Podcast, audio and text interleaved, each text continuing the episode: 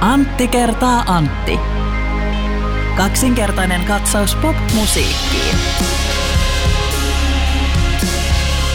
Antti, minulla on sinulle iso kysymys, joka liittyy meidän molempien harrastamiin asioihin. Kumpi on sinulle tärkeämpää, musiikki vai jalkapallo? No lähden avaamaan tätä vastaustani sillä kannalla, että toinen niistä on minulle semmoisena niin kuin jonkun asteisena tulonlähteenäkin ihan niin kuin ollut tärkeä tässä vuosien varrella, joka tietenkin vaikuttaa suhtautumista siihen. Ja yllätys, se on toi musiikki. En valitettavasti jalkapallon höntsäämisestä tienaa penniäkään ja musan soittamisesta taas on tässä vuosien varrella jotain tienannut. Ja tietenkin myös se, että mä oon mielestäni aika hyvä soittaa rumpuja, mutta mä en voi ihan samaa sanoa jalkapallosta, niin nämä asiat tekevät sen kriittisen eron minulle, että kyllä se musiikki on minulle tärkeämpää. Vaikka molempia asioita ehkä kulutan yhtä paljon, mutta... Mulla on täsmälleen sama asia tietysti tätä radiopuolelta, ja kyllä mä nyt olen enemmän käynyt keikoilla ja ostanut levyjä, kun ostanut vaikka jotain futispaitoja tai käynyt katsomassa jalkapallootteluita. Ehkä jos telkkarin ottaa siihen mukaan, niin kyllä futis varmaan siinä tapauksessa voittaa. Mutta nyt tämän viikon Mestarien liigan otteluiden, ensinnäkin kun Liverpool pääsi jatkoon Manchester Cityä vastaan, Rooman legendaarinen nousu Barcelonaa vastaan, keskiviikkoillan peli, jossa Juventus ja Real Madrid kohtasi ja tämä loppujupakka siinä, ehkä helposti vihelletty rankkari ja Gigi Buffonille punainen kortti, niin mulla tuli siitä sellainen olo, että milloinka mä viimeksi on kokenut musiikin kohdalla näin suuria tunteita. Joo, kyllä mullakin toissapäivänä tässä Real Madrid-Juventus-pelissä, niin mä tajusin jossain siinä 60 minuutin kohdalla, että toivottavasti tämä matsi ei lopu ikinä. Toivottavasti tämä matsi ei lopu ikinä. Toivottavasti tämä jatkuu niinku ikuiseen ja mä saan niinku velloa tässä ihanassa jännityksen ja euforian tunteessa loputtomasti. Niin kyllähän siitä pitkä aikaa. Totta kai vastaavan tyyppisiä fiiliksiä tullut joillain keikoilla tai sitten kun on kuunnellut jotain levyä vaikka ekaa kertaa. Kyllä mulle esimerkiksi silloin, kun Daft Punkin Random Access Memories tuli onlineksi silloin julkaisuyönä, niin kun mä kuuntelin sen 3 kertaa läpi putkeen, suu auki, silmät ymmyrkäisenä, niin kyllä mulle se fiilis oli aika lailla se, että toivottavasti tämä ei lopu ikinä. Tunkohan mä nyt valvoon koko yön kuunnellen tätä albumia repeatillä. Mä näen tämän asian myös sillä tavalla, että koska mä tällä hetkellä huomaan, että mä koen suurempia tunteita katsoessani jalkapalloa kuin kuunnellessani musiikkia. Mun täytyy tehdä enemmän töitä tämän musiikin kanssa. Mä olen ehkä tällä hetkellä antanut aika paljon omasta elämästäni jalkapallolle ja vaikka brittien valioliigalle. Ja mun pitää ehkä vielä enemmän antaa musiikille, jotta myös musiikki rupeaa antamaan minulle, koska tämähän on vastavuoroista tämä työ. Kyllä. Tämä on Antti kertaa Antti, kaksinkertainen katsaus pop-musiikkiin. Meillä on monta ajankohtaista aihetta, joista ensimmäinen on Lost in Music. Eli tällä viikolla Lost in Musicin artistihaku on alkanut. Sehän järjestetään tämä kaupunkifestivaali kautta Showcase-festivaali Tampereella 4.–7. lokakuuta musiikki- ja media-ammattilaistapahtuman yhteydessä. Ja Antti, sinulla on näistä asioista tietoa paljon, koska sinnekin olet ollut tuonne, niin kuin sun yhtyeitä on tuolla ollut. Ja siis sä oot ollut siellä soittajana ja myös sitten alt-managementin kautta, eikö niin? Joo, kyllä siis edustamieni ohjelmatoimistojen kautta Lost in Musicissa on vuosien varrella esiintynyt useita artisteja. Ja olen itsekin soittanut tapahtumassa useamman kerran. Selitä minulle tämän Showcase-festarin OK vai ei OK tyylinen. Eli yhtyeet tulevat sinne joko ilmaiseksi tai pienellä korvauksella ja sitten siellä on musiikkialan ammattilaisia yleisössä, jotka sitten voivat löytää artisteja. Mutta löydetäänkö sieltä artisteja? Niin, no jos nyt puhutaan niinku Lost in Musicista, niin koko hommahan perustuu sille ajatukselle, että koska se on tämän musiikki ja median kanssa samaan aikaan järjestetään, ja musiikki ja media on vielä ainakin semmoinen tapahtuma, joka kerää ympäri Suomen musiikkialan toimijat, tapahtumapromoottorit, festivaalijärjestäjät, klubipromoottorit, levyyhtiöihmiset, muut, niin kuin tähän samaan kaupunkiin yhdeksi viikonlopuksi, niin se ideahan on se, että kun sä menet sitten soittamaan Lost in Musiciin, niin sulla on potentiaalisesti mahdollisuus päästä näyttämään sun kyntes semmoisille näille musaalan toimijoille, jotka ei muuten välttämättä sun keikalle lähtisi. Eli tämä on niinku se lähtöajatus, ja tällähän se perustellaan sitten myös se, että minkä takia ne korvaukset niistä esiintymisistä on joko hyvin pieniä tai sitten niitä ei ole laisinkaan. Tämähän on tietenkin sitten siinä kohtaa se, että jos sä vaan niinku meet soittaa Lost in Musicin keikan, niin eihän se niinku suoraan tarkoita yhtään mitään, ja voidaan spekuloida sitä, että kuinka suuri se todennäköisyys on sitten sille, että siitä ylipäänsä poikii yhtään mitään, mutta sittenhän on taas ehkä kyse sitten enemmänkin siitä sun artistina, sinun niin kuin yhteistyökumppanista, sun ohjelmatoimistosta, että hoitaako se sinne, repiikö se sinne ne festarijärjestäjät katsoa sitä juurista sinun keikkaa vai ei. Sä joskus heitit mulle tämän Apina-nimisen yhtyeen, joka se ei ole mun musiikkiani, eikö siitä joskus käytetty, se on tällaista uusi nu-metallia?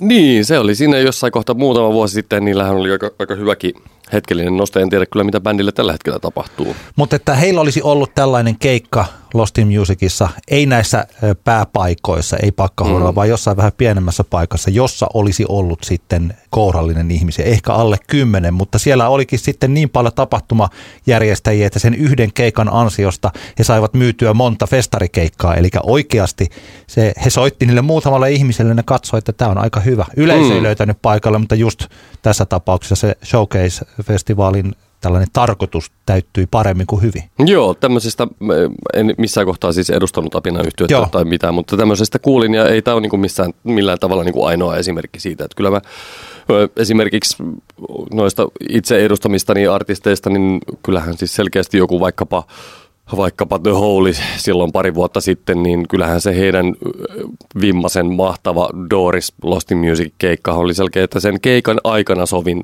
jo sillä hetkellä, kun keikka oli käynnissä, niin mä sovin pari festarikeikkaa bändille. Se oli jännittävä juttu, kuinka mä en ollut siellä, koska mä en sinä päivänä ollut niin sanotusti radalla, niin mutta seuraavana päivänä niin oli jännittävä keskustella musaihmisten kanssa, koska se keikka nousi siis puheissa esiin koko ajan, että olitko siellä ja oliko hyvä, ja sitten siellä jotka emme olleet siellä, kyseli ja sitten muut vertaili kokemuksia, että The Holy ainakin tämän tietyn musabisneskuplan sisällä niin todellakin niin kuin, mitä se eivät luoneet mainita hyvänä keikkayhtiönä, koska he olivat olleet sitä jo, mutta tietyllä tavalla niin kuin tosi moni tajusi siinä hetkessä se, vaikka Doris on pieni paikka. Niinpä. Joo, ja sitten kuitenkin täytyy muistaa, että meidän Suomihan on niinku maantieteellisesti niinku pinta-alaltaan aika iso maa. Ja mä näen jossain määrin, että Suomi on niinku maantieteellisesti ainakin tällä niinku musabisneksen osalta, tämä on vähän niinku jaettu kolmeen eri osaan. Ja yksi osa on tämä niinku Helsinki, johon suuri osa niinku meidän bisneksestä keskittyy. Sitten meillä on ehkä Turku ja Tampere ja Lahti, jotka on tämmöisiä niin kuin seuraavan asteen kokoisia kaupunkeja. Ja sitten meillä on niin kuin Pohjois-Suomi, eli Jyväskylä, Kuopio, Joensuu ja siitä ylöspäin. Ja onhan se ihan fakta, että kuitenkin kun meillä on paljon festivaaleja tuolla niin kuin Keski-Suomessa ja Pohjois-Suomessa, niin näiden promoottoreiden on oikeasti aika vaikea päästä näkemään niin kuin bändejä livenä, jotka keikkailee vaikka helsinkiläisiä bändejä tai tamperelaisia bändejä, jotka alkuvaiheessa keikkailee lähinnä niin kuin omalla kotiseudullaan ja tässä niin sanotussa pizzakolmiossa, eli Tampere, Turku, Helsinki kolmiossa, niin kyllähän tuommoinen tapahtuma on todella kätevä sillä tavalla, että etenkin se, että se on juurikin täällä Tampereella, Pohjois-Suomessa tulevien ihmisten on vähän helpompi tulla tänne kuin mennä Helsinkiin, niin kyllähän se oikeasti vaan niin kuin loistava tilanne tosiaan päästä niin kuin soittamaan ja niin kuin edelleen kuitenkin on, niin kuin me ollaan puhuttu tässä meidän podcastissa, niin se on tärkeää se, että artisti pystyy uskottavasti ja hienosti esiintymään livenä. Se on tärkeää niin kuin kokonaisuuden kannalta. Niin kyllähän se on tosi tärkeää, että tämmöisiä tilanteita tulee, jossa sitten vaikka väkipakolla raahataan festaripromoottorit katsomaan sitten näitä bändejä tänne Tampereelle.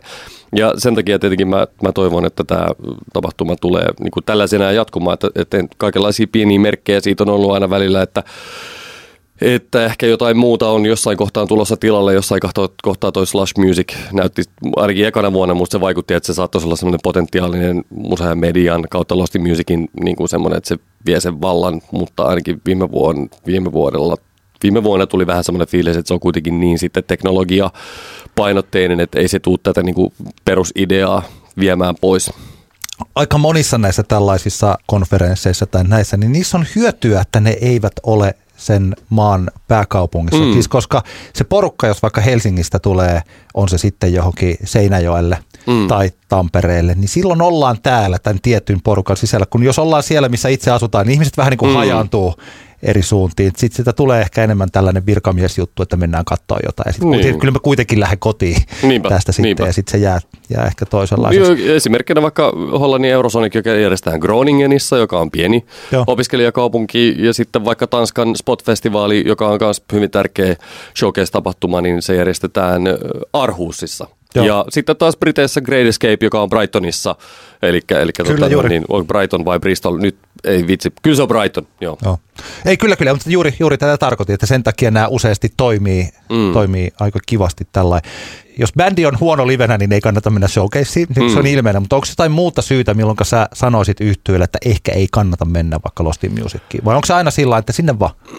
No ei se kyllä sillä tavalla ole, ja sehän on vähän semmoinen jännä keskustelu, edelleenkin mä nyt puhun siitä, että miten mä tämän koin silloin, kun mä olin vielä alalla aktiivisesti töissä, niin se oli vähän semmoista, että moni artistien kohdalla vaikka tai lähtökohtaisesti ongelma on se, että jos artisti tekee Lost in Musicissa keikan, se melkein väkisin syö pois sen toisen ison profiilin keikan Tampereelta sillä syksyperiodilla, sanotaanko syyskuu-joulukuu akselilla. Ja kun tämä on ilmainen keikka käytännössä melkein siinä on tavallaan se on sellainen riskipeli, että tekeekö sen Lost in Music keikan sit vai ei, koska me vaikka viime vuonna pystyttiin Isan kanssa tekemään sitten niin kuin reilun kuukauden päästä ihan hyvä onnistunut oma klubikeikka sitten Tampereella kanssa, mutta kyllä se on niin kuin haaste on se, että se sitten vähän väkisinkin syö yhden niin sanotusti oikean liksan keikan siltä periodilta tässä kaupungissa.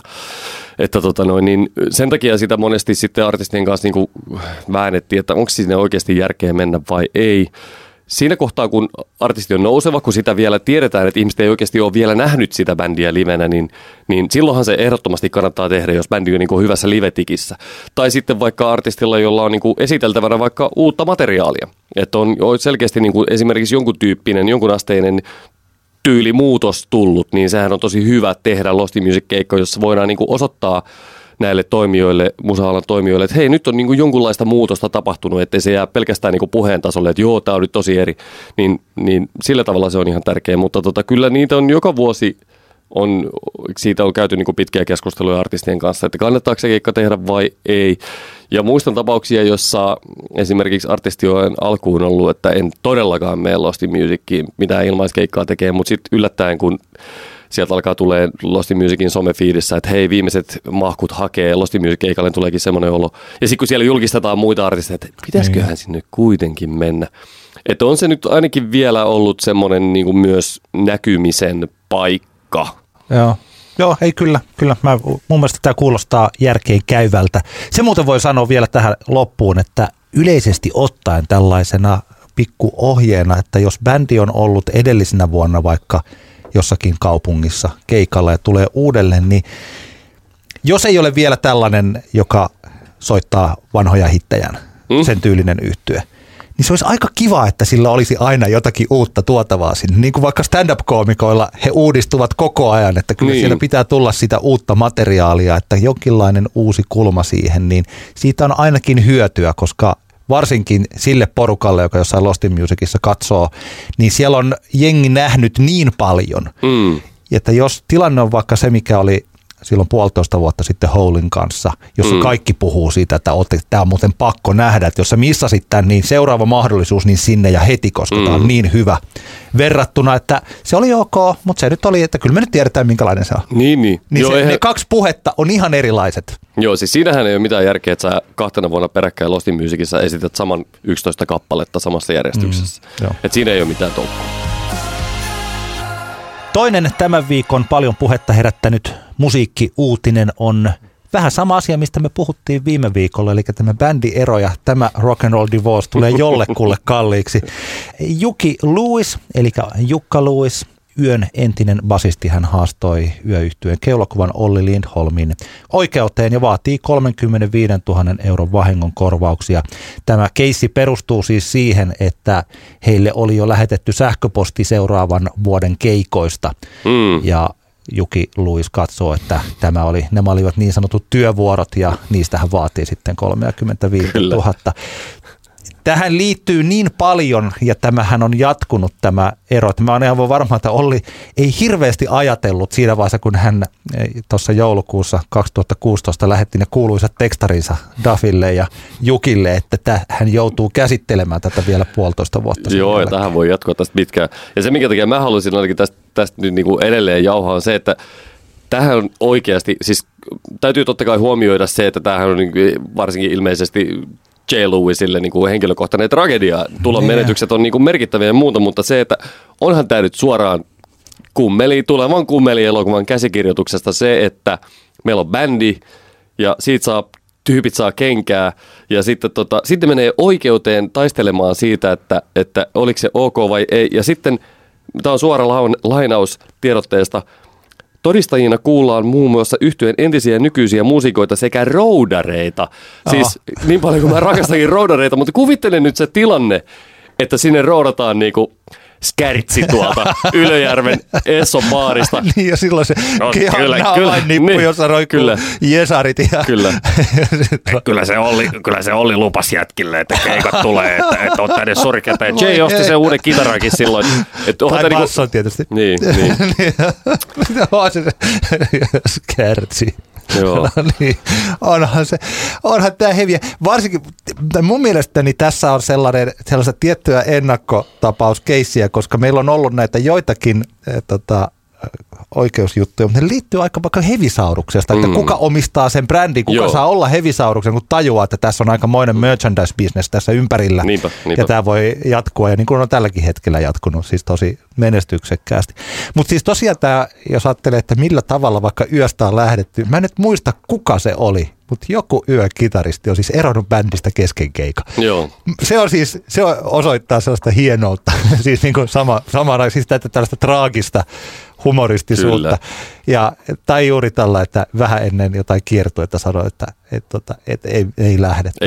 Nyt ei pysty lähteä keikolle. Tai joskus Olli Lindholm on ollut sellaisessa tilanteessa, että Yön pitää lähteä keikalle, on sovittu, että nyt vedetään sitten ilman viinaa ja sitten nähdään jonakin syksyisenä ikävän näköisenä aamuna jossain ja osa on tiessä ja osa on kännissä ja tajuaa, että tämä kaikki on menossa nyt niinku ihan viemäriin. Kyllä.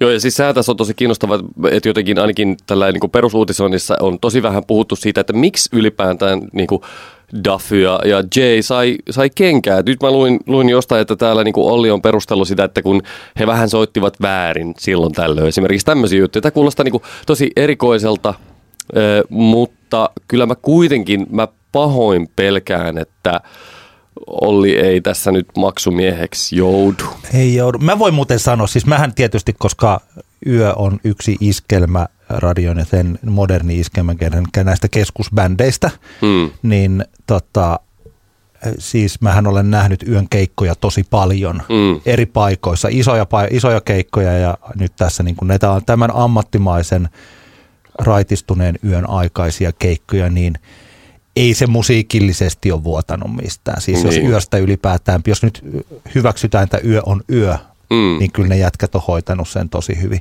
Täällä uuden bändin kanssakin mä oon nähnyt ja vanha bändi soitti paremmin. Mun mielestä tämä on täysin kiistatonta, mikä nyt yleensä tapahtuu, että uusilla jäbillä, nyt ne varmaan ne uudet jäbät osaa jo ne biisit.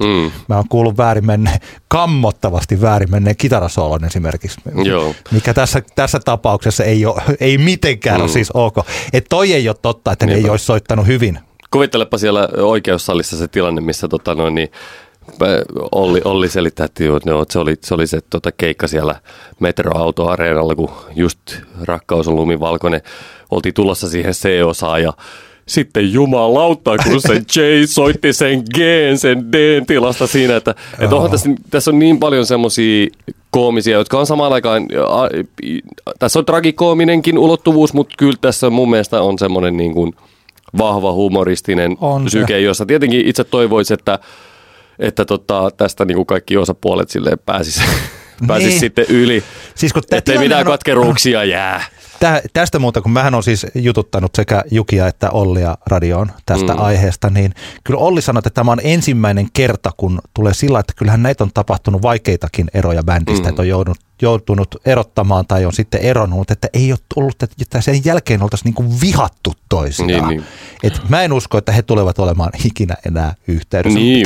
Tämä on mun luuloni kyllä tästä asiasta. Ja mun henkilökohtainen teoriani tästä, tämä ei ole sillä, että mä ehkä voisi mennä tällä oikeuteen todistamaan tätä, mutta mä luulen, että Juki ja Duffy halusivat olla vähän enemmän esillä. Juki halusi omia biisejään sinne, niin, ja Yö on ollut Ollin projekti, Olli on sanonut ei, ja sitten tätä on jatkunut vuosia, jolloin se kisma on vaan kasvanut, ja sitten siellä takahuoneessa ei ole ollut kovin mukavaa varmaan viimeisten vuosien aikana, ja lopulta Olli on viheltänyt pelin poikki, ja koska mä en tiedä, onko tällaisista tapauksista missään. Kun bändi on bändi. Se on eri asia, että jos se, että kohdellaanko tuota bändinä vai kohdellaanko sitä yrityksenä, koska jos sitä ruvettaisiin kohtelemaan yrityksenä, että toi on irtisanominen, niin en mä tiedä, onko se Yö Oy. Mä luulen, että se on vaan Yö, se on bändi. Niin.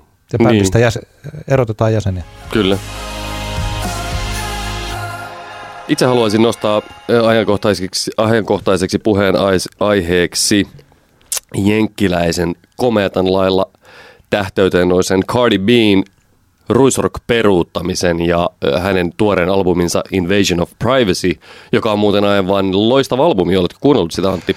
Mä en ole kuullut. Mun täytyy sanoa, että tämä Cardi B visuaalinen, siis se miltä hän näyttää ja miten hän esiintyy, jos on joku yksi hittisinkku siellä täällä, niin se on niin kuin saanut minut kääntämään ehkä katseeni johonkin muualle. Että okay. Mä en ole hirveästi häntä kuunnellut. Joo, mä olen hänen perehtynyt nyt tässä viime aikoina aika paljon, koska mä pidän tästä albumista paljon. Se ei ole mikään niin kuin, se ei ole mikään suuri mestariteos, ehkä mun mielestä Pitchforkin 8,7 oli pikkusen niin kuin yläkanttiin, mutta se on tosi hyvä albumi ja mikä merkittävintä, niin kun Cardi B on näiden parin niin kuin vahvan singlen kautta tullut noussut siihen tähteyteen, mikä nyt on, niin se, että oikeasti hänellä on niin kuin tämmöinen albumi, joka sitten kantaa, tavallaan on, niin kuin, kestää sen haipin. Niin se on mun mielestä tässä hieno homma. Ja se, miksi mä haluan tässä puhua, on se, mikä tragedia tämä on, että me nyt ei saada Cardi B:tä Suomeen. Koska tässä on nyt oikeasti seuraava niin kuin massiivinen maailmantähti. Ja mä pelkään, että nyt kun Cardi ei nyt tuu, seuraavaan mahdollisuuteen tulee menemään pitkä aika. Niin, eli hän tulee seuraavan kerran siinä vaiheessa, kun hän on jo ohi.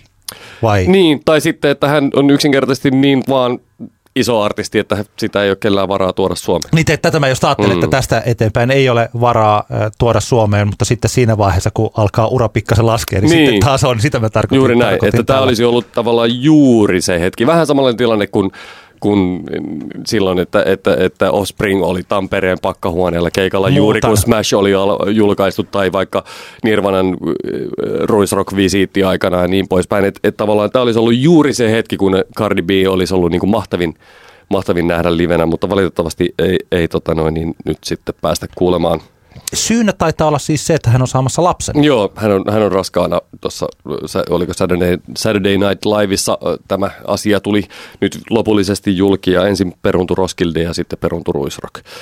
Mutta mä haluan puhua Cardi B:stä myös toisestakin syystä ja se on se, että nyt on ihan mun mielestä on niinku selkeästi nähtävissä semmoinen niinku tendenssi siitä, että tavallaan tuolla niin sanotusti, käytän hölmöä termiä, urbaanimusiikin puolella niinku naisartistien puolella, niin alkaa olemaan aika leveä tämä, että minkä tyyppinen se naisartisti niin sanotusti saa olla.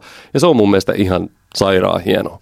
Koska vähän on tullut aikaisemmin se fiilis, että tavallaan kaikkien täytyy olla semmoisia niin kuin yhdestä puusta veistettyjä R&B-kuningattaria, joissa ei sinänsä, se on ihan fine. Niin kuin Beyoncéhan tästä on tietenkin semmoinen klassinen esimerkki, semmoinen voimaannuttava supernainen. Mutta Cardi B, sehän on semmoinen niin kuin Bronxin kasvatti, sehän on oikeasti tavallaan hyvin semmoinen tavallaan hölmökin hahmo, mutta samaan aikaan semmoinen superseksikäs ja niin kuin syötär, mutta silti kuitenkin hyvin semmoinen niin kuin persoonallinen, ja sehän kun se on haastatteluissa tai käy nappaa jotain palkintoja, niin se päästelee sellaisia kaikki hassuja ääniä suustaan ja kaikkea. Et se on semmoinen niin kuin hyvin tavallaan semmoinen monisyinen niin kuin hahmo. Ja mä haluaisin nostaa tästä tämmöisiä muita artisteja, jotka on noussut, esimerkiksi Young M.A., joka on avoimen lähes maskuliininen lesbo-rap-artisti, erittäin muutama erittäin iso biisi hänellekin tullut. Ja sitten vaikkapa Janelle Monae, jolta tuli juuri upea uusi single, nimeltään onko Pink. Sen kappaleen nimi, jonka video... Mä muuten voi tähän, koska se on sellainen, mikä mulla oli melkein tää Älä nuku tämän ohi biisi, koska musta se on mahtava se video ja se sanotus. Tämähän on tällainen, mitenkä sitä nyt sanoisi, silloin tällaiset, jossain sanottiin pussy pantsit ja siis se Pinkhän viittaa tähän. Se on niin kuin todella suora se teksti ja siis kaikki. Kyllä, se on hieno tämmöinen oikein niin kuin girl power feminist anthem. Kyllä. Pink. Se on ja Janelle Monae, joka on ollut, mä aina ajattelin, että onko tämä nyt sillä, että hän yrittää olla tällainen niin kuin diiva, mutta hän ei ihan ole sitä, koska hän ei ole yhtä vetovoimainen, vaikka hän on livenä huikea. Mä kaksi kertaa nähnyt Janelle Monaen livenä, mutta jotenkin huomaa, että hän on löytänyt tällaisen oman, niin kuin sä sanoit siis, että oman näkökulmansa tähän aiheeseen, mikä on tämä valtavirtainen tämän tietyn musiikki. Joo, ja mun mielestä niin Monae on hauska, sillä hän oli tosi, silloin kun oliko... Eikö hän ole kaksi kertaa ollut Flowssa? Mä oon kerran nähnyt hänet Flowssa ja kerran Porin jatseilla. Niin just. Joo, ainakin se yksi Flow-keikka, minkä mä näin, niin sehän oli mahtava. Se oli vähän semmoinen niin kuin nuori Michael Jackson -pastis se keikka, mutta aivan saakeli hyvä. Nyt uusissa biiseissä tosi paljon niin kuin Prince-vaikutteita ja niin poispäin. Mutta anyway, ja nyt tämä Pink-kappale, joka on Grimesin kanssa yhdessä tehty, tämä on taas jotain aivan muuta. Joo. Selkeästi joka tämmöinen musiikillinen kameleontti, mutta näiden selkeästi tekee mitä haluaa. Voi, mutta sitten sanoa, että on tosi kiva, että se Grimesin vähän tällainen tavaramerkki, synä-soundi, plimplutus siellä. Se on todella kiva, että kun Grimesilla on se, ja sitten kun ne tekee yhteistyötä tossa, niin se tuo tietyllä tavalla sen oman soundinsa sinne. Jos mä mietin vaikka, no jostain nyt tuli se Sandstorm mieleen, kun se on niin tunnistettava, se tiki-tiki-tii, siis soundi. Mutta omalla tavallaan tämä, että joku, että kun fiittaa, niin tämä henkilö ei tuo pelkästään jotain yhtä laulua tai joku, ehkä Santanan kitarat on vähän sama, tai se on niin kuulunut. Mutta siitä tietää, että artisti on, hänellä on oma ääni tai hänellä on jotakin tiettyä, kun huomaa jo siitä, että se Grimesin panos on muuten tätä. Niinpä. Paittaa kyllähän tätä taitaa siinä laulaakin. Mutta, mutta Grimes on siis, hänhän on siis niin kuin loistava musiikin tekijä, tuottaja, että se on tavallaan loogista, että kun Grimes fiittaa, niin se ei ole vaan mikään kertsihuukki, minkä hän laulaa vaan. Mutta se voisi olla. Niin voisi, joo. Mutta siitä haluaisin nostaa myös, niin kuin, kun nyt puhutaan näistä, että mikä tämä on tämä niin kuin range, niin Nicki Minajilta tulee uusi single, taitaa tulla ihan, jos ei tule tänään, niin tullut tänään, niin tässä lähiaikoina Nicki on kanssa tavallaan jossain määrin samantyyppinen hahmo kuin Cardi B, mutta kuitenkin omalla kulmallaan. Meillä on Princess Nokia, joka on taas niin kuin myös vahvasti tuolta queer-puolelta. Tomboy, joka oli viime vuoden yksi isoimpia, hienoimpia kappaleita, jossa hän räppää My Small Titties ja My Fat Belly. Aivan täysin avoimesti häpeilemättä räppää noin, joka on tavallaan vastoin kaikkea sitä, mitä on ehkä ajateltu, että mitä naispuolinen rap R&B-artisti voi sanoa. Ja sitten esimerkkinä Kali Uchis, jonka uusi albumi on todella hieno niin kuin urbaani soul-levy. Et musta jotenkin tämä on aika siistiä, että tällä hetkellä tuntuu, että nämä naishenkilöt saa oikeasti tehdä aika lailla sitä, mitä ne niin kuin lystää. Ja se menee läpi. Se myyt mulle nyt tätä, koska niin kuin mä tuossa alussa sanoin, että kun tämä ei ole sillain mun genreni, että mulle se on sillain, että mä yritän ehkä pysyä jotenkin mukana kuunnellen silloin tällöin hittejä, mutta mä hyvin vähän kulutan sitä sillain muuten, niin mun pitäisi ehkä tämän markkinointipuheen takia mä sukella vähän syvemmälle tähän koko lajiin, koska se on... Niin mä haluaisin vielä semmoisen yhden ajatusleikin heittää tähän näin. Blockfest, jota joka vuosi kritisoidaan siitä, kuinka vähän siellä on naisartisteja. Sama ongelma tänäkin vuonna ja kritiikkiä tulee. Oli siellä kai Eveliina buukattu, ehkä joku toinenkin. Se ei vielä paranna tilannetta, niin, että otetaan yksi tai kaksi. Kyllä, mutta sehän on hyvin semmoinen, niin kuin, se edustaa tätä niin kuin miehistä kulmaa tästä koko niin kuin rap-arbikulttuurin kokonaisuudesta, niin ajatus siitä, että Young M.A., jos te käytte katsomassa, että minkä näköinen ihminen Young M.A. on, käykää katsoa sen joku video, missä hän hyvin silleen niin kuin anteeksi pyytelemättömän, jopa siinä on paljon maskuliinisuutta, mutta se ei ole niin kuin pelkkää maskuliinisuutta, se on ihan hänen niin kuin omaansa, niin ajatelkaa se, että Young M.A. esiintyisi blockfesteillä. Tämä on ajatusleikkinä mahtava. Se, että kuinka semmoinen täysin niin kuin avoimen, häpeilemättömän niin kuin queer-artisti, joka on kuitenkin niin kuin aivan yhtä raju ja rankka ja kova kuin nämä kovimmat niin kuin mies gangsta-räppäri-artistit, niin kun se vetäisi tuolla ratinassa, niin se olisi semmoinen niin kuin mun mielestä massiivisen hieno hetki. Tietenkin Young M.A.'n kohdalla mä ymmärrän sen, että hän ei ole Suomessa niin iso artisti, sitä ehkä vielä just nyt kannattaa sillä tavalla buukata siihen nähden, mikä hänen hintansa todennäköisesti on, koska hän on Jenkkilässä niin iso tähti.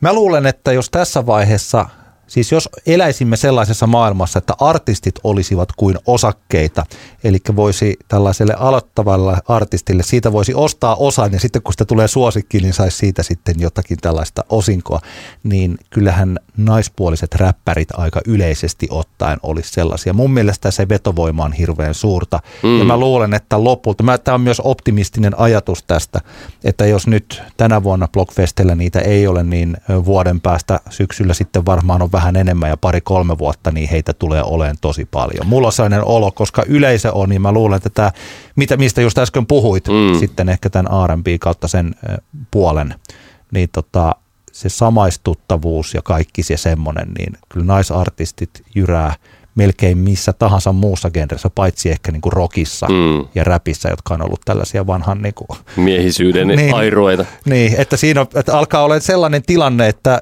mitä on rockissa käynyt, että jos niitä naisrokkareita ei ole, niin ei ole kohta rockiakaan. Niinpä. Siis ihan aidosti. Joo, juuri näin. Tämä on oikeasti ihan hauska ajatus toi. Ja sitten ehkä sanoisin myös, että jos nyt tuodaan tähän Suomen tasolle tämä keskustelu vielä, että okei, jos niin kuin Blockfest jatkaa samalla linjalla, että niitä naisartisteja ei vaan buukata, niin tuossa Weekend, joka tuli tänä vuonna samalle viikonlopulle Blockfestin kanssa, ei varmasti sattumaa. Ja selkeästi nyt kun tämä EDM-buumi on niin kuin mennyt ohi ja tämä uusi klubi, räppi, trappi on niin iso juttu, niin he ovat tulleet Blockfestin tontille tyylillisestikin tosi vahvasti, niin tässä olisi tämä niin kuin Weekendin sauma sit niin kuin oikeasti kilpailla Blockfestia vastaan, että tuoda tätä naispuolista artistikattausta enemmän. Aloitimme viime viikolla uuden ohjelmaosion Kuolemattomuuden 12 askelta. Jos aikaisemmin me puhuttiin kaupallisuudesta ja kaupallisesta menestyksestä, niin nyt sitten ehkä enemmän fokus on siinä, että mitenkä tulee hyvää tai aikaa kestävää tai mahdollisesti ajassa kiinni olevaa, mutta sellaista, että unohdetaan nyt se raha ja puhutaan siitä artistiudesta. Ja tämä meidän ensimmäinen osa-alueemme oli se, että miksi se perustetaan se yhtyö. Ja varsinkin kun mä kuuntelin sen jälkikäteen, niin mä oon aika ylpeä siitä. Mun mielestä me puhuttiin hienoja asioita siitä, mikä se on. Kannattaa kuunnella se, jos on missannut sen keskustelun. Mikä se on meidän seuraava askel? No, me pysymme edelleen tässä yhdessä 4 pääotsikosta, joka on tämä ensimmäinen on tämä alku. Ja meillä olisi nyt ehkä vuorossa, otetaan ensin tästä tämä kohta 2, joka on nimi ja kieli. Se, että miten voidaan miettiä, että mikä on hyvä nimi ja onko järkeä tehdä jollain muulla kielellä kuin suomella. Ja jos vielä sitten mietitään, että onko järkeä tehdä jollain muulla kielellä kuin englannin kielellä musiikkia, niin näistä voitaisiin nyt keskustella. Mulla on oma mielipide muuttunut tosi paljon. Tässä se on jollakin aaltoliikkeellä, mutta mussa asuu aika vahvana sellainen henkilö, joka on sitä mieltä, että ei ole järkeä esiintyä millään muulla kielellä kuin suomeksi. Mä oon vähän kallistunut samalle suunnalle. Ja siis mulla on siihen monta erilaista syytä, joista yksi on tietysti se, että minähän olen kielellinen ihminen, että mä tykkään kirjoittaa ja mä tykkään puhua ja mä oon tykännyt lukea suomen kieltä ja suomen kieli on aika hieno ja olen huomannut, että suomalainen pystyy, tai miten suomalainen, ei mennä siihen keskusteluun, mutta siis äidin kielellään pystyy yleensä ilmaisemaan itseään paremmin kuin jollain toisella kielellä. Näin on. Että jos mä vaikka pystyn keksimään omia hauskoja sanontoja tai erilaisia tai kopioimaan muiden sanontoja ja tehdä tällaisia suomeksi, mutta jos taas mä rupean menemään kopioimaan jotain tällaisia englantilaisia, niin väistämättä on joko korneja tai sitten ne on tarkoituksen humoristisia, että jos rupeaa heittämään tällaisia. Ainakin mun sukupolvelle, niin mulla on sellainen olo, että se englanti ei ole ikinä oikein taipunut niin hyvin esiintymiskieleksi. Mutta mä en ole ihan varma, onko se muuttunut. Mutta tämä on siis mun lähtökohtani, että jos joku lähtee vaikka kirjoittelemaan sanoja, niin ehkä se oma äidinkieli kannattaa ottaa haltuun ekaksi. Mutta en tiedä, onko mä möhis tässä. Ei, mun mielestä toi on niin kuin hyvin loogista ajattelua, Antti. Mä mielessäni näen tämän. Tässä on selkeä kahtia jako mun mielestä tässä kysymyksessä, tässä kielikysymyksessä. Ja mä melkein jopa sanoisin, että tässä on, niin kuin, tähän on melkein mustavalkoinen kysymys. No. Okay. Tämä vähän rajua sanoa jostain asiasta tai mustavalkoinen, mutta mun mielestä on selkeä. Jos aiot tehdä kansainvälisen uran, tee englannin kielellä musiikkia. Jos aiot tehdä kotimaassa musaa, keikkailla tässä lähiympäristössä ja niin poispäin. Jos ei sulla ole ambitioita kansainväliselle uralle, niin tee suomeksi. Musta tämä on näin selkeä.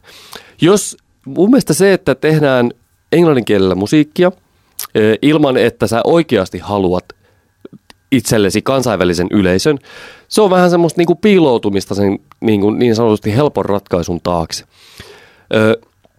Se, että kirjoitetaan tekstejä suomen kielellä, se on hirveän paljon paljastavampaa, mutta se antaa myös hirveän paljon enemmän mahdollisuuksia sille itsensä ilmaisulle. Vähän niin kuin mitä sä tuossa sanoit.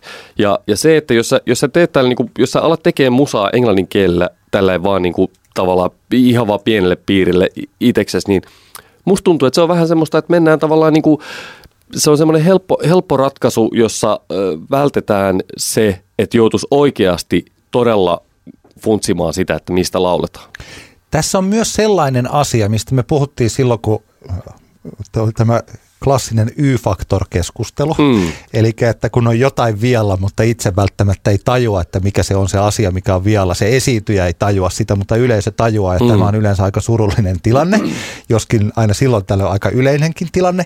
Niin silloin, jos esiintyy, jos laulaa englanniksi, niin tämä mahdollisuus on tosi paljon suurempi. Siis saattaa tuntua, siis itsestä tuntuu, että nämä on hienoja sanotuksia, hienoja biisejä ja kaikkea.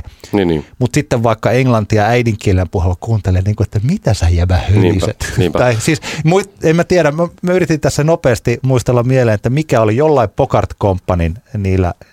Niissä on aika outoja englanninkielisiä sanoja, mutta entä silloin 80-luvulla tällaisena pikku niin skidinä tai sekin jälkeen, jos on kuunnellut niitä jotain, niin ei sitä välttämättä tajua, että mikä näissä on vialla, kunnes huomaat siellä jotain tämmöisiä don't ever dance away from me, joka kuulostaa ihan hölmöltä. Kyllä. Vaikka kyllähän se niin kuin englannin kieltä on, mutta ei kukaan oikeasti joku englantilainen laulaisi biisissä tuolla tavalla.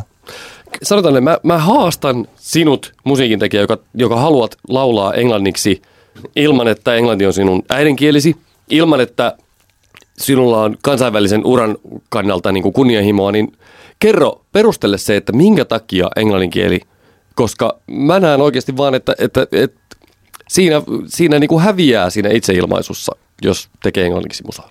Silloin kun vielä oli tämä tulevaisuuden tusina äänestys ja sitten nyt kun puhuttiin Lost in Musicista ja musiikista ja mediasta, niin sen yhteydessä oli muutamia vuosia tällainen, missä nämä tulevaisuuden tusina biisejä esiteltiin joillekin ulkomaalaisille tällaisille raadille. Kyllä se taitaa edelleenkin olla. Mun mielestä oli viime vuonnakin. Silloin joskus, olkohan tästä nyt sitten, kuinka monta vuotta on, kun Antero Lindgreniltä tuli tämä Mother-biisi ja se koko levy, joka on aika hyvä. Mäkin siitä tykkäsin ja se oli tämmöinen, ei ehkä nyt ostettu omakotitonttia, mutta kriitikoiden suosioon päästiin. Niin vaikka tämän Mother-biisin sanotuksia ne ulkomaalaiset kritisoi tosi paljon. Joo. Se raati, että tämä kuulostaa tosi jotenkin lapsellista. Mä en ollut ikinä, nytkin kun mä tässä luen tätä Mother, there's a monster hidden in my dreams. He seeks to do the business of all the evil deeds. Mun mielestä tämä kuulostaa ihan hyvältä, mutta että heidän näkökulmastaan jotenkin siinä oli. Kyllä mun täytyy nyt suoraan tässä kohtaa sanoa, että mä pitäisin Antero Lindgrenin musiikista enemmän, jos hän laulaisi suomeksi. Tämä on ihan selkeä. Mun mielestä se olisi sen artistin tavallaan niin kuin persoonan kannalta niin kuin loogisempaa ja mä uskon, että koska Anterolla selkeästi on niin kuin, asioita, mitä hän haluaa sanoa sillä musalla, niin ainakin minulle musan kuluttajana niin se avautuisi paljon paremmin. Tietenkin tässä tullaan siihen just kysymykseen, että miten me suhtaudutaan milläkin kielellä laulettuun musiikkiin, mutta kyllä minä ainakin kiinnitän paljon enemmän huomiota teksteihin silloin, kun ne on suomen kielellä, kun ne on englanniksi. Ja tässä mä tuun juuri tavallaan siihen, että se englannin kieli antaa semmoisen mahdollisuuden tekijälle vähän niin kuin, että ei oikeasti tarvitse sitten niin kuin hioa sitä kielellistä ilmaisua ollenkaan samalla tavalla kuin se, että jos sä laulat suomeksi, koska kaikki me tiedetään kuinka niin sanotusti hölmöltä se kuulostaa, että lauletaan, että baby, mä rakastan sua. Tiedätkö, on niin kuin, se tuntuu niin kuin, voi tuntua tosi semmoiselta hankalalta ja kömpelöltä, mutta oikeasti taas se meidän äidinkieli antaa mahdollisuuden ilmaista itseään enemmän. Joo. Sitten anteeksi, mä tässä juuri googlasin tällaisen kuin, että worst band names, koska mä ajattelin tässä, ja mun silmiini osui tällainen kuin, tää on niin kuin off topic ja sori. Abert. Mikä? Anteeksi. Mä pystyn lausua tätä. Lue, mitä tuossa lukee, mikä ton bändin nimi on. Siis siinä on noin tommoset heavy umlautit. Se. Aberted Hitlerkök. Joo, todella kova. On vaan, en tiedä, en halua lukea tästä bändistä enempää. Kyllä. Mutta siis, okei. Niin mitä sä sanoit joku ihan oikein asian ennen kuin mä en tiedä, me voidaan ihan hyvin tässä nyt siirtyä tuohon nimikysymykseen, koska totta kai nämä liittyy. Mun mielestä on niinku tosi tärkeää, se, että bändin nimi on niinku samalla kielellä, mitä se niinku bändi, millä lauletaan. Musta se on niinku superkornia, kun on, näissä on niinku eri niin. Totta kai meillä voi olla joku sana, joka on vähän niinku tarkoittaa eri asioita eri kielillä, mutta silti kuitenkin, tämä on tämmöinen niinku perusjuttu mun mielestä, mistä lähdetään, mutta kuitenkin, niin. Se yksi juttu, se mulla oli ennen kuin mä pilasin kaiken, niin siis se mitä mun piti sanoa, että tietysti jos se musiikki on sellaista, että se ei ole lyriikka painotteista musiikkia, eli siinä on vaikka rytmi ja ääni, ja sitten kuitenkin halutaan joitakin lauseita vaikka sinne, että se silloin tämän meidänkin käymän keskustelun, se merkitys vähenee silloin, jos se ei ole sanoituspohjaista, jos sen tarkoitus on vaan bailata, niin se on oikeastaan ihan sama, vaikka siellä huudetaan sitä höyrykattilaa. Juuri näin. Joo, totta kai, tämä on ihan siis totta. Mutta just esimerkiksi niin kuin Antero Lindgrenin tapauksessa, sehän voi tietenkin, että Antero oikeasti haluaa itselleen tehdä kansainvälistä uraa. Et tietenkin siinä kohtaa me annetaan Anterolle niinku anteeksi ja niinku antaa mennä vaan, teet sille englannilla, jos se on niinku ensisijainen tarkoitus, mutta Mut joo, kyllä. Näin se menee. Mutta siis tämä bändin nimihän on perinteisesti se, kun yhtye perustetaan, niin ei tajuta sitä. Tai siis tämä on positiivinen asia, että ei välttämättä ajatella, että tästä tulee iso. Joskus kun katsoo vaikka näitä urheiluseuroja, että mitä matalemmalla sarjatasolla on se seura, niin sitä parempia ne kaikki joukkueiden nimet on. Todella. Ja sitten kun päästään pääsarjatasolle, niin ne on tosi tylsiä ne nimet. Et omalla tavallaan musta se on ihan hauskaa, että yksi Suomen kaikkien aikojen menestyneimmistä rockbändeistä on Apulanta. Niin. Se on ollut niin, että me emme enää oikein edes muista, että kuinka tyhmä nimi se on. Niin, mutta mä itse asiassa mietin tätä asiaa tosi paljon, niin kun mä luin tämän suomalaisen punkin historiikkikirjan, jossa tietenkin Apulannasta puhuttiin paljon. Ja mun mielestä oikeastaan niin Apulanta on niin aika hyvä, oikeasti aika hyvä nimi bändille, koska siis sehän kertoo ensinnäkin sen, että mistä se bändi on lähtenyt. Se oli punk-bändi alkuun. Se oli hetken aikaa niin kuin ihan silleen niin kuin NS-ehtä punk-bändi, ja silloinhan bändin nimien piti olla tommosia. Siis niin kuin edelleen, niin kuin, nimissä on tietenkin niin kuin punkinkin sisällä on omia niin kuin trendejä, miten bändejä nimetään. Mutta silti Apulanta, se oli tosi looginen bändinimi punk-bändille Suomessa vuonna 1993. Eli mun mielestä se on niin kuin ihan hyvä, ja sitten tavallaan se myös se, että sen bändin nimi edelleen on Apulanta, se oikeasti nivoo sen bändin tarinan tavallaan yhteen. Joo, kyllä. Tämä on muuten jännittävä siis tosiaan tämä niin kuin aika, mikä, että jos ajattelee punk-bändejä 77, silloin oltiin sensuuria ja ratsiaa ja vandaalit ja tämän tyylisiä. Ja sitten 90-luvun alussa, kun on taas tehosekotin ja karkkiautomaatti ja Apulanten. Ja mulla oli semmoinen niin kuin hiippakunta. No, joo, hyviä bändin. Mutta siis pikkasen hauskoja, koska siinä kontrattiin siihen, että nämä jutut, tällaiset kytät on natsisikoja ja siis kaaokset ja tällaiset, niin ne on ehkä käyty jo läpi ja me tiedetään se, mutta mun mielestä se ei ollut vielä, ne ei ollut ironisia nimiä mun mielestäni silloin. Ei Apulanta ollut ironinen nimi. No ei välttämättä. Hiippakunta. Ei sekään ollut ironinen, että tietenkin siinä haluttiin tämmöistä kirkollista sanastoa tuoda, jotta vähän kapinoidaan sitten yhteiskuntaa vastaan. Joo. Mutta siis kyllähän totta kai klassinen esimerkki hölmöstä nimestä on The Beatles. Mä muistan sen, kun pienenä mun äiti on ollut nuoresta lähtien kova Beatles-fani ja meillä kuunneltiin paljon Beatlesia. Siinä kohtaa, kun mä ehkä 7-vuotiaana ymmärsin, mitä Bill tarkoittaa, että se on niinku koppakuoriainen. Niin olihan se niinku, jumalauta, tämmöistä niinku, ja miettii mitä musaa ne on tehnyt, ne on mitä epoksia ne on tehnyt, kuinka ne on niinku määritellyt popmusiikin, niin sitten ne on koppakuoriaisia. Niin, mutta sehän ei mene ihan niin kuin koppakuoreen. Ei niin, ei niin, mutta kuitenkin. Joo, ymmärrän. Mutta kun nimistä puhutaan, niin mä tiedän, että mä olen elämässäni soittanut hölmön nimisissä bändeissä, ja mä oon ihan niin kuin, mä oon fine sen asian kanssa, mutta nyt puhuttiin tuosta Lost in Musicista, niin Showcase-festivaalit ja niiden ohjelma on semmoisia loistavia tilanteita bongata hölmöjä bändin nimiä. Ja mä haluan tämän vuoden Tallinn Music Weekin ohjelmasta nostaa muutaman. Ja tää on kaikilla rakkaudella. Tää ei ole, mä en halua olla niinku vasiten ilkeä tai muuta, mutta mä löysin sieltä tänä vuonna pari aika huonoa bändin nimeä. Haluatko kuulla ne? Anna tulla. No ensinnäkin tämmönen kuin Crash Test Money. Mitä se edes tarkoittaa muuten? En tiedä, mutta todella raskas art-bändin nimi. Niin kuin, että me kaikki muistaa, niin kuin, tai ainakin vanhemmat meistä muistaa Crash Test Dummies. Niin okei, joo, se oli ihan alright se bändin nimi, mutta Crash Test Money, se ei niin kuin, oikeasti, se on vaan niin kuin, se on huono bändin nimi. On. Toinen, et sä voi antaa bändille nimeksi Intergalactic Lovers, oikeasti. Et sä, ei voi niin kuin, ihan sama mitä musaa tekee, niin ei. Pikkuisen mielikuvitusta peliin. Crash Test Moneykin on parempi kuin Intergalactic Lovers sen takia, että siinä on edes nyt käytetty joku 2 sekuntia aikaa, niin kuin hei, että tässä voisi olla joku jännä kulma tähän bändin nimeen. Sitten seuraava. Mm? Karmea bändin nimi. Show Me a Dinosaur. Hyi. Oikeasti mä en halua kiroilla. Tuosta mä pidän eniten näistä. Niin. Show Me a Dinosaur. Minkälaista musiikkia soittaa? Se oli musta jotain emoheviä. Niillähän on tämmöisiä niinku lausebändin nimiä ja muuta. Et silleen, niinku, joo. Ja sitten viimeisenä kaiken kruunaa. Pienillä kirjoimilla kirjoitettu MySpace 01. Niinku, että... Tekis mieli, mutta niin kuin mä haluaisin kuunnella, että minkälaisia. No, sä voit mennä kuuntelemaan, jos sä haluat. Joo, mutta jos ajattelee vaikka Daft Punk, siis sille, sen tyyliselle musiikille, niin se on upea nimi. Heillä, siinä tietysti on kaikki kohdallaan muutenkin. Sehän sointuu niin kuin netisti ja kaikki. Useat suomenkieliset yhtyeet ovat valinneet sen nimensä jotenkin sen genren mukaan, ja siitä saattaa seurata ongelmia. Esimerkiksi tällainen yhtye iskelmäpuolelta tuttu kuin Neljän Suora. Mm. Niin Neljän Suoralla on jotenkin ehkä vähän vaikeuksia sen nimensä kanssa, koska se on niin iskelmää. Niin. Että se kuulostaa siltä, että niin kun, jos ollaan kiltteet, se on Aki Kaurismäen elokuvassa, ja jos ollaan tuhmia, niin että se on jossain, että nämä kaverit, jotka tulee kumisaappaissa Helsinkiin, joo. Neljän Suora kaverit. Mä tunnen heitä oikein hyvin. Antti Ketosella on yksi viime vuoden suurimmista hiteistä, siis tämä oli Sippas ylissäni. Ja niin poispäin.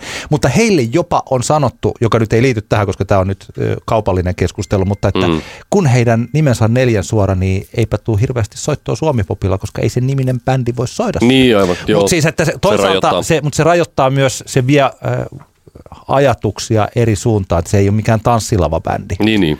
Siitä voi tulla kahle. Että jos Apulanta, niin ehkä toi sun perustelu on parempi kuin tämä mun, että se on hölmön nimi. Mm. Että se on Apulanta. Niin. Ja ne on itse määrittelee nyt tässä ajassa sen nimen. Kyllä. Mutta jos on tällainen genre-nimi, niin niin se vanhenee ehkä. Kyllä. Sitä. Joo, ja siis Apulanta tietenkin homma on se, että nehän on vähitellen, se bändihän on niinku kehittynyt tiettyyn suuntaan.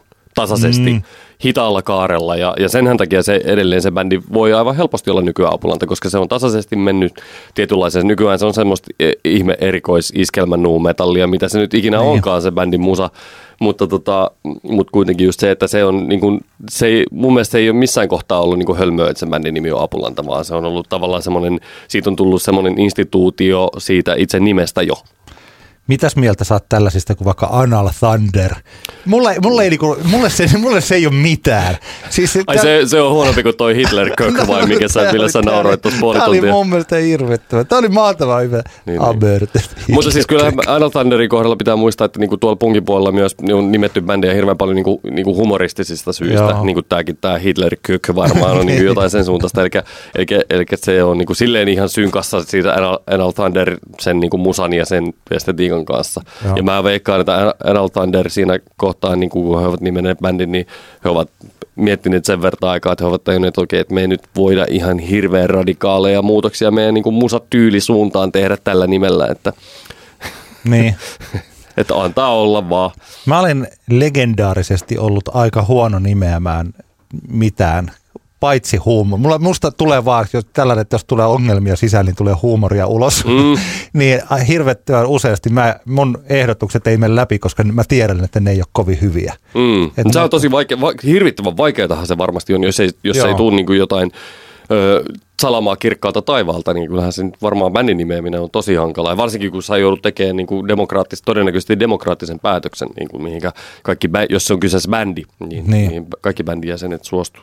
Tämä oli sulta hieno huomio, tämä trendaavat sanat. Joo, se on mun mielestä niin kuin aika selkeä. Mä otan kyllä nyt on tiettyjä sanoja, jotka niin kuin aina jossain vaiheessa niin kuin toistuu ja niistä tulee tavallaan semmoisia, kun niitä ei ole käytetty vähän aikaa, ne nousee. Ja nyt täytyy nostaa siis... Me puhuttiin jo tässä jaksossa kerran The Holy-yhtyeestä, niin kyllähän tällä hetkellä toi Holy-sana on niin kuin aika vahvasti trendannut tavallaan uusien nousevien kansainvälistä uraa havittelevien artistien joukossa. Tällä hetkellä eri puolilla maailmaa, vähän samassa tilanteessa kuin mitä meidän The Holy on, niin löytyy tämmöiset bändit kuin Holy Now, Holy, Holy Motors, Holy Holy. Holy Holy on mun mielestä hyvä. Kyllä. Ja sit mä mietin ihan sitä, niin kuin, että kun nämä oikeasti, suuri osa näistä artisteista on niin kuin hyvin samantyyppisessä tilanteessa. Ja mä tiedän, että esimerkiksi tämä meidän The Holy, se oli alkuun The Holy Roman, mutta eihän se nyt hirveästi tietenkään muuta asiaa, mutta just se, että enkä mä sano ollenkaan, että The Holyn tarvii olla huolissaan siitä, että heidän niin kuin nimensä tulee esteeksi sen takia, että joku muu houli tavallaan alkaa menestyä ja sitten he eivät niin kuin pysty jatkaa uransa, koska yhteen tapahtumaan ei mahdu määränsä enempää The Holy-sanan sisältäviä artisteja. Mutta kyllähän se nyt kannattaa vähän tsekata, ettei nyt ota ihan semmoista nimeä, mitä on hirveän paljon liikkeellä muutenkin. Kyllähän esimerkiksi Suede joutui Amerikassa muuttamaan nimensä The London Suedeiksi, koska siellä oli jo Suede, niin tällaiset tilanteet voi olla vähän sen niin kuin, tai sitten... Airo oli, eikö Airo joutunut jenkkilässä toimimaan French Band Air nimellä jossain kohtaa? Mulla on tämmöinen muistikuva, mua saa sitten korjata kommenttiketjuihin, jos haluaa, mutta toki tämmöisiä keissejä on. Joskus silloin 2000-luvun alussa oli tämä bändi Bitch Alert, joka oli tällaista Holen tyylistä. Mun mielestä ihan hyvä bändi. Mä tykkäsin Bitch Alertista. Sekin oli alun perin Bitch, kun tajuttiin, että tämän nimisiä bändejä on nyt tässä. 726 miljoonaa. Sitten se muutetaan Bitch Alertiksi. Tulee muuten mieleen nimestä johtuva hirvittävän huono säkäjä siitä, kuinka menee joitakin ovia ainakin kiinni. Muistatko, kun vuonna 2001 Crashilla tämmöinen, mikä on itse asiassa mun suosikkisinkkkujani, tokalta levyltä kuin New York. En suorilta muista kyseistä kappaletta. Se on tosi hyvä. Se on sellainen Crashin biisi. Eiku hei, nyt mä muistan sen tämän tapauksen, mistä sä aiot puhua, joo. Joo, kyllä. Siis koska silloin oli kaksoistornien isku, niin bändi, joka nimi on Crash ja New York, niin se tuntuu siltä, että oli ihmisiä, joita ei naurattanut tämä, niin se julkaistiin sinkkuna, mutta se jotenkin meni sillä, että ei tästä tule ollenkaan mitään. Joo, se oli, mä muistan tämän kyllä, ja siinä oli kyllä huonoa säkää bändillä. Joo, mutta siis se on mahtava biisi, ja se ei ole tällä, jos ajattelee Crashilla näitä Lauren Kothmaja-aita ja tietysti Sugar, ja siis tällaisia hittejä. Mulle se New York on ollut niiden veroinen biisi, mutta siitä ei nyt vaan se tullut hitti. Joo, se päätettiin vaieta, että ei tätä.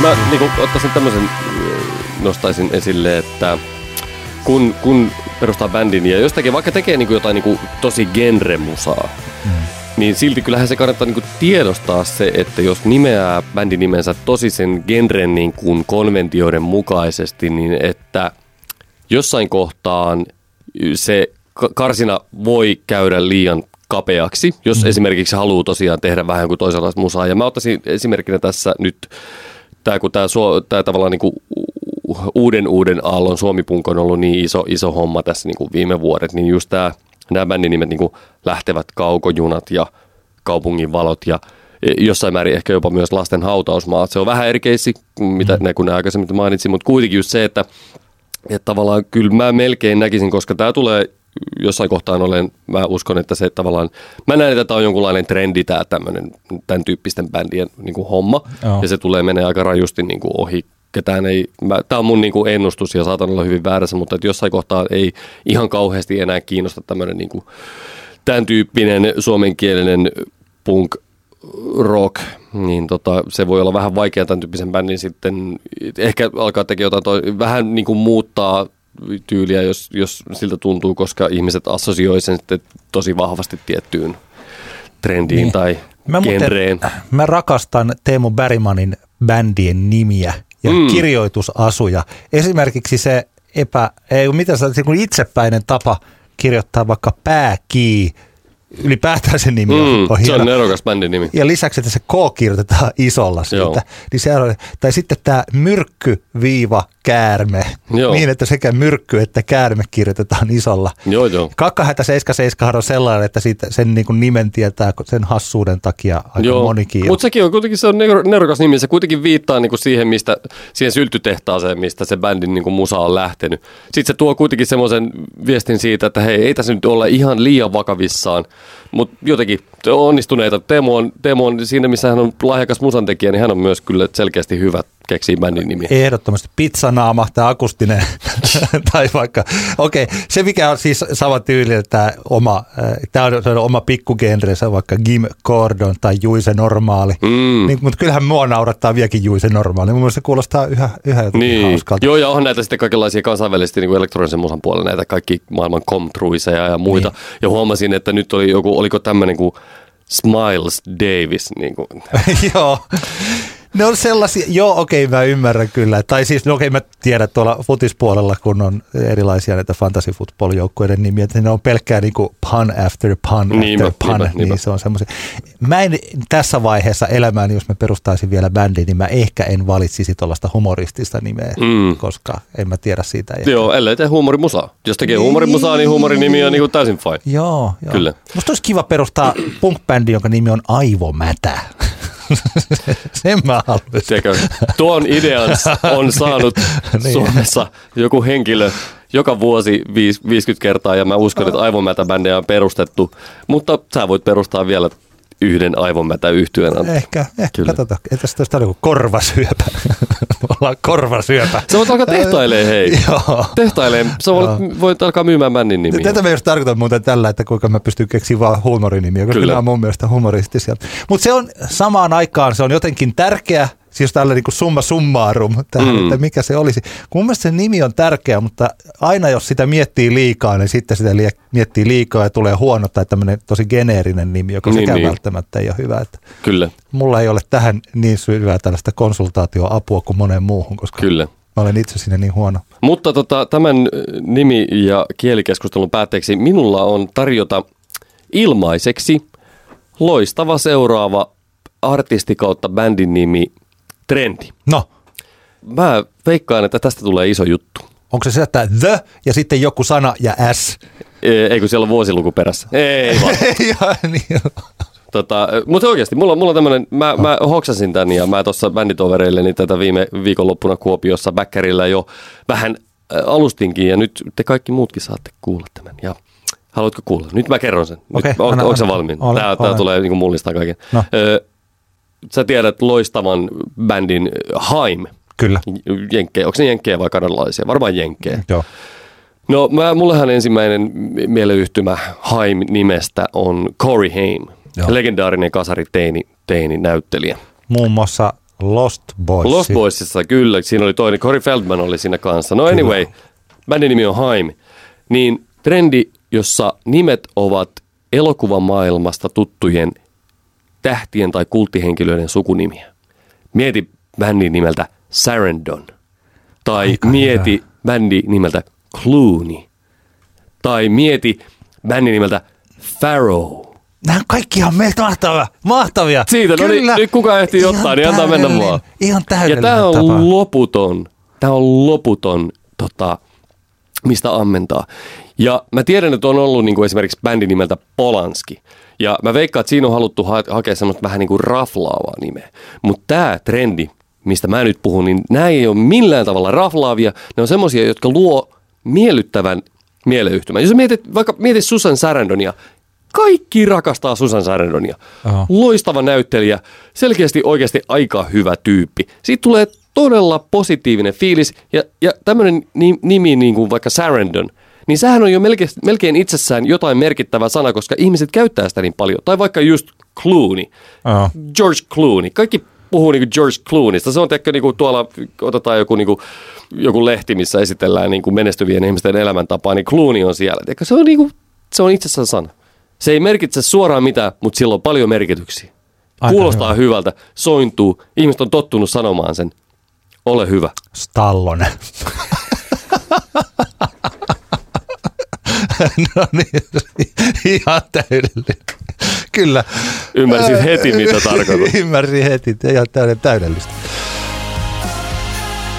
On aika Älä nuku tämän ohi kappaleiden, eli tästä musiikkivirrasta kaksi sellaista laulua, jotka kannattaa kuunnella ja sitten päättää itse, että ovatko ne hyviä. Ainakin meidän mielestämme aina niin kuin henkilökohtaisen mielipiteen mukaan, niin ne ovat olleet hyviä. Ja mikäs Antti sulla on nyt tämä sinun Älä nuku tämän ohi biisi? No, minun tämän viikon biisi on semmoisen artistin kappale kuin Lack Bello. Mä oletan, että tämä viittaa ranskan, tämä on jotenkin niin kuin ranskankielinen ehkä tämä nimi, niin mä yritän lausua tämän oikein, eli Lack Bello, Lack Bellot kirjoitettuna. Ja kyseessä on siis mielestäni Suomen parhaan levyyhtiön, eli Solinan julkaisu. Ja Lack Bello on siis muusikko, säveltäjä Jarno Takkumäki, joka on aikaisemmin esimerkiksi tehnyt Laura Moision kanssa paljon yhteistyötä ja jo tässä jaksossa useamman kerran mainitussa The Houlissa on soittanut kitaraa live-kokoonpanossa, ainakin bändin alkuvaiheessa. Ja varmasti hänellä löytyy niin kuin CVstä aika paljon niin kuin musaduuneja. Selkeästi todella lahjakas sälli. Ja nyt tämä ei taida olla debyyttisin, kun mä katsoin, että siellä oli jotain aikaisemminkin julkaistuja biisejä parin vuoden takaa, mutta selkeästi tulee nyt ihan tämmöisenä niin kuin debytoivana artistina nyt varmasti monille. Ja ainakin minulle tuli. Ei mulla oli mennyt aikaisemmin kaikenlaiset, jos Jarno oli Lack Bello nimellä tehnyt aikaisemmin, niin ei mulla ei ollut mitään hajua.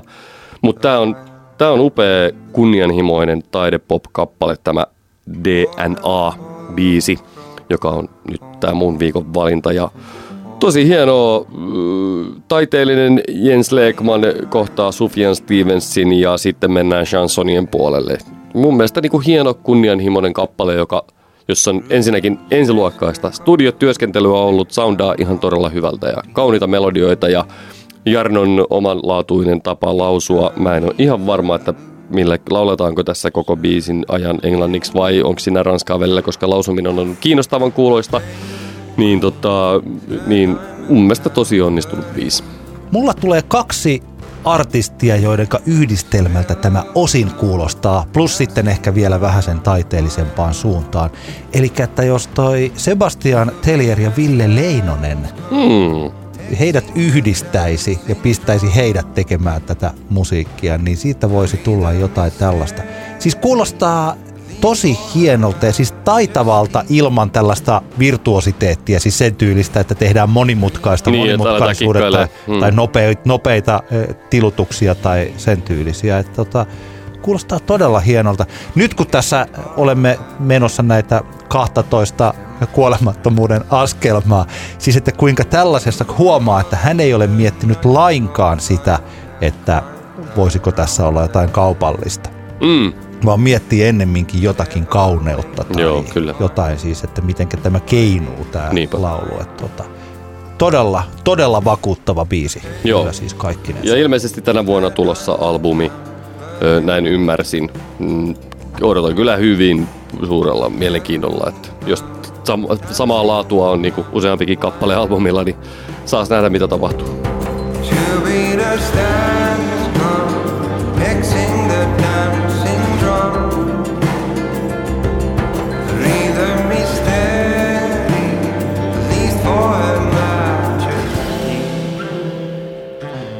Mulla on nyt sellainen kappale, joka itse asiassa yksittäisenä biisinä ei ole ehkä ihan ässä, mutta se edustaa nyt sellaista asiaa, joka mun mielestä on tosi tärkeä. Silloin aikanaan, kun oli tämä Pekka Laineen Rock Suomi-dokumenttisarja, niin siinä hän laittoi ton Suomi-rokin maalaiseksi musiikiksi. Tietyllä tavalla kirjoitti sen. Ja mä olin silloin tätä näkemystä vastaan. Mä ajattelin, että suomirock voi olla vaikka mitä. Mutta sitten mä oon nyttemmin jotenkin tajunnut, että kyllä hän on ollut siinä oikeassa. Eli suomirock on ollut aika maalaista musiikkia. Siis kaikki, jos me ehkä joku ajatellaan, että Hector ja Dave Lindholm nyt eivät ole olleet, mutta että sitten tämä tällainen Eppu Normaali ja Popeda ja Yö ja kotiteollisuus ja niin kuin tämän tyyliset apulannat ja juuri ehkä tällä vaikka tehosekotin kuulostaa siltä, että se ehkä olisi voinut olla Helsingistäkin, mutta ei se oikeastaan, että siitä puuttuu se tietynlainen stadilaisuus. Niin, ehdottomasti. Ja kun tässä nyt sitten maalaisuus, eli niissä paikoissa, joissa se maalainen suomirock aikanaan syntyi ja kehittyi ja kasvoi, niin sitä maalaisuutta ei ole enää olemassa.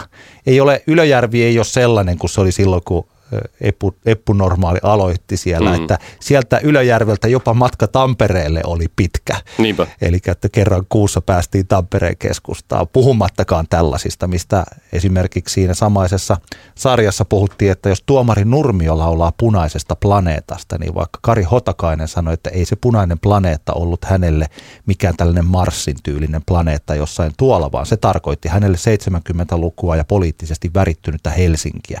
Että jossakin tuolla on olemassa tällainen paikka ja sitten sanotaan, että anna anteeksi Eno, että katosin. Siis sanomatta sanakaan ja hän lähti sinne suureen kaupunkiin. Ja oikeastaan kun ruvetaan listaan tällaisia helsinkiläisiä yhtyeitä, niin ne ei oikeastaan ole suomirock. Ne parhaat ei ole. Siellä on tosi vähän hyviä suomirock-bändejä, tämmöisiä klassikko suomirock-bändejä. Siellä on, Helsinki on täynnä loistavia muita yhtyeitä ja siellä on sitten kaikkea muuta ollut paljon. Mutta se suomirock suomirockina ei ole ihan jotenkin sopinut siihen, että jos ajattelee jotain Don Huonoja, se vaan on niin kuin huono bändi. Niin, olihan se nyt hetken aikaa silleen tietenkin Suomen isoimpia suomirock-bändejä, mutta joo. Mutta se vaan ei ole silloin, että anteeksi nyt kaikille, mutta siis mä en näe, että miksi tässä ajassa kukaan muistelisi lämmöllä Don Huonoja. Lopetetaan heti. Niin, siis CMXkin, hekin ovat siis Torniosta ja siis kyllä, sieltä, että se on oikeasti näin. No, kun suomirock voi huonosti, paitsi undergroundissa, niin suomirock voi huonosti mun yhden teorian mukaan myös siksi, että kun sitä maalaisuutta ei ole enää olemassa, eli nykyinen Turku tai Tampere tai vaikka Jyväskylä, niin ne voivat olla ihan yhtä urbaaneja kuin 80-luvulla Helsinki oli, tai enemmänkin, että siis sen tyylistä, sitä ei enää ole, ja jos ne suomirock-bändit, jotka nojaa siihen menneeseen, niin heillä on vaikeuksia. Ja sitten taas on aika vähän olemassa sellaisia bändejä, jotka ovat suomirokkia, mutta joissa jotenkin olisi sitä urbaania vibaa, jotakin tässä ajassa oleva. Ja Atomi Rotta on sellainen yhtye, että se on kehittynyt mun mielestä tästä, jossa oli hip-hoppia ja rockia, eli kun siellä on siis Rane Raitsikka Smäkistä aikanaan, Notkerotta Mikko Sarjanen, eli Notkerotta, onko se yhtye vai hahmo, sitä täällä on molempia, ja sitten tuottaja J. Pajulaakso, niin se lähti sillain, että mitenkä me saadaan yhdistettyä, ja se eka levy, ehkä se Aurinkoon hitti oli hyvä, mutta se oli sellaista hakemista, että nämä ei oikein sopinut, ja nyt pikkuhiljaa Atomi Rotta on kehittynyt mun mielestäni suomirock-yhtyeeksi, jossa on sitten urbaania maustetta mukana. Ja äkkiä meillä onkin tällainen suomirock-bändi, jonka keikalla, joka on niin kuin bilebändi. Sitten se on kaupunkilainen bändi, se on myös stadilainen yhtye ja sitten se on enemmän suomirockia. Tämä Atomi Rotan kolmas levy on siis suomirock-levy, eikä siis tällainen hip-hop-levy, jossa soitetaan kitaroita. Ja sen takia tämä on mun mielestä todella tärkeää. Mä toivon, että niin kun kaikki, jotka jotenkin tykkää tällaisesta Eppu Popeda ja siitä meiningistä, niin kuuntelisi Atomi Rottaa ja miettisivät, että me voitaisiin tehdä myös jotakin tällaista, että missä nämä onnistuvat, koska Atomi Rottasta on tullut äkkiä aika suosittu bändi. Ne nyt tässä on, onko ne etukäteen myynyt 3 Tavastia? 3, joo, levyjulkkarikeikka on yhtä kuin 3 loppuun myytä Tavastia aika kova. Joo, ja se on, ja oli jotenkin hauskasti, että kun eka levy julkaistiin, niin ne myi 1 Tavastian. Ja 2 ja nyt 3 Tavastia loppuun. Mitä mieltä sä oot Atomi Rotasta? No, suvereeni bändi. Kaikin puolin.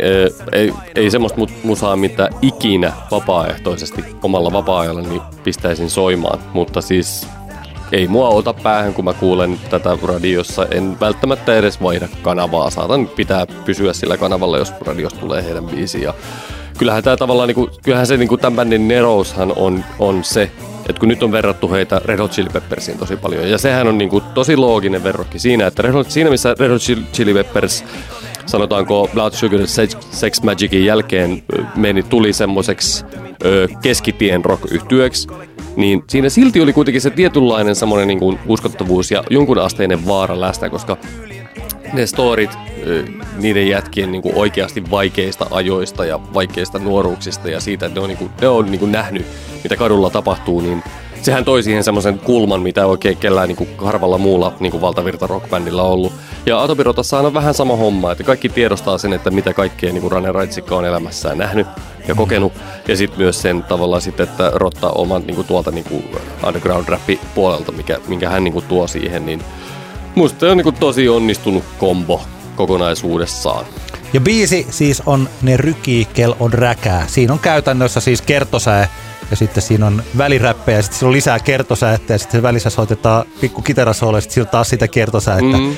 Ja kova bilebiisi. Ja siis tääkin, että mitä tuossa jo mainitsinkin, että milloinka olet viimeksi ollut Suomi-rock-keikalla, joka tosiaan se bändi on, se laittaa juhlat pystyyn. Joo. Et Popeda pistää juhlat pystyyn, Eput ei pistä ja Yö ei pistä ja jotkut tällaiset. Että ne ei, siis ja nyt välttämättä ei rock'n'roll-showta, vaan bileet. Bileet, kyllä joo. On kaksi, ne on eri asiat. Joo, ja kyllähän se just niin kuin sanotaan näin, että mä oon itse pari kertaa nyt tässä viime vuosina puolivahingossa niin sanotusti joutunut Atomi Rottaan keikalle, ja kyllähän se on ihan vähän häkellyttävää se meininki siellä. Että kyllä melkein vaikka oikeasti vihaisteta musaa, niin meidän kannattaa mennä katsoa, mitä ne tekee siellä lavalla ja miettiä vähän, että missä ne, miksi se on niin. Että minkä takia oikeasti ihmiset on innoissaan siitä bändistä. Että kyllähän ne, ne tekee vaan oikein asioita. Hyvä. Ja en mä tiedä, mä tykkään tästä biisistä. Ei se nyt mullekaan semmoinen, että tuo ole kestosuosikki. Se on tehty hitiksi ja niin. Sellainen se on.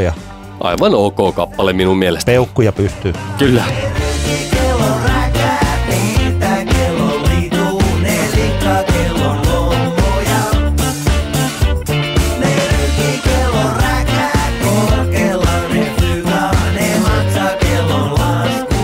Tämä oli Antti kertaa Antti kaksinkertainen katsaus popmusiikkiin. Monesko jakso? Gua! Oliko 13? Onko tää jo 13? Kyllä, mahtavaa. Epäonnen jakso. Ehkä se oli meille onnen jakso tällä kertaa. Kiitos paljon kaikille, jotka kuuntelivat. Ja saa käydä Facebookissa likettämässä Antti X Antti. Facebook.com/AnttiXAntti. Ja mailia saa lähettää anttiXantti@gmail.com. Kaikenlainen palaute ja kehuminen ja saa haukkuakin. Yhäkin saa haastaa enemmän. Vielä kyllä. Aina silloin tällä joku sanoo, että hyvää läppää, vaikka en ole kaikesta samaa mieltä, mutta sitten ei kuitenkaan sano, että mistä ei ole samaa mieltä. Niin. Mun mielestä saa haastaa, tai jos meillä on asiavirheitä, kun täällä kuitenkin aika iso osa tulee ihan päästä ja ulkomuistista menettyä, niin saattaa tulla semmoisen. Kyllä. Saa lähteä sitten. Kiitoksia kuuntelusta ensi viikko. Antti kertaa Antti. Kaksinkertainen katsaus pop-musiikkiin.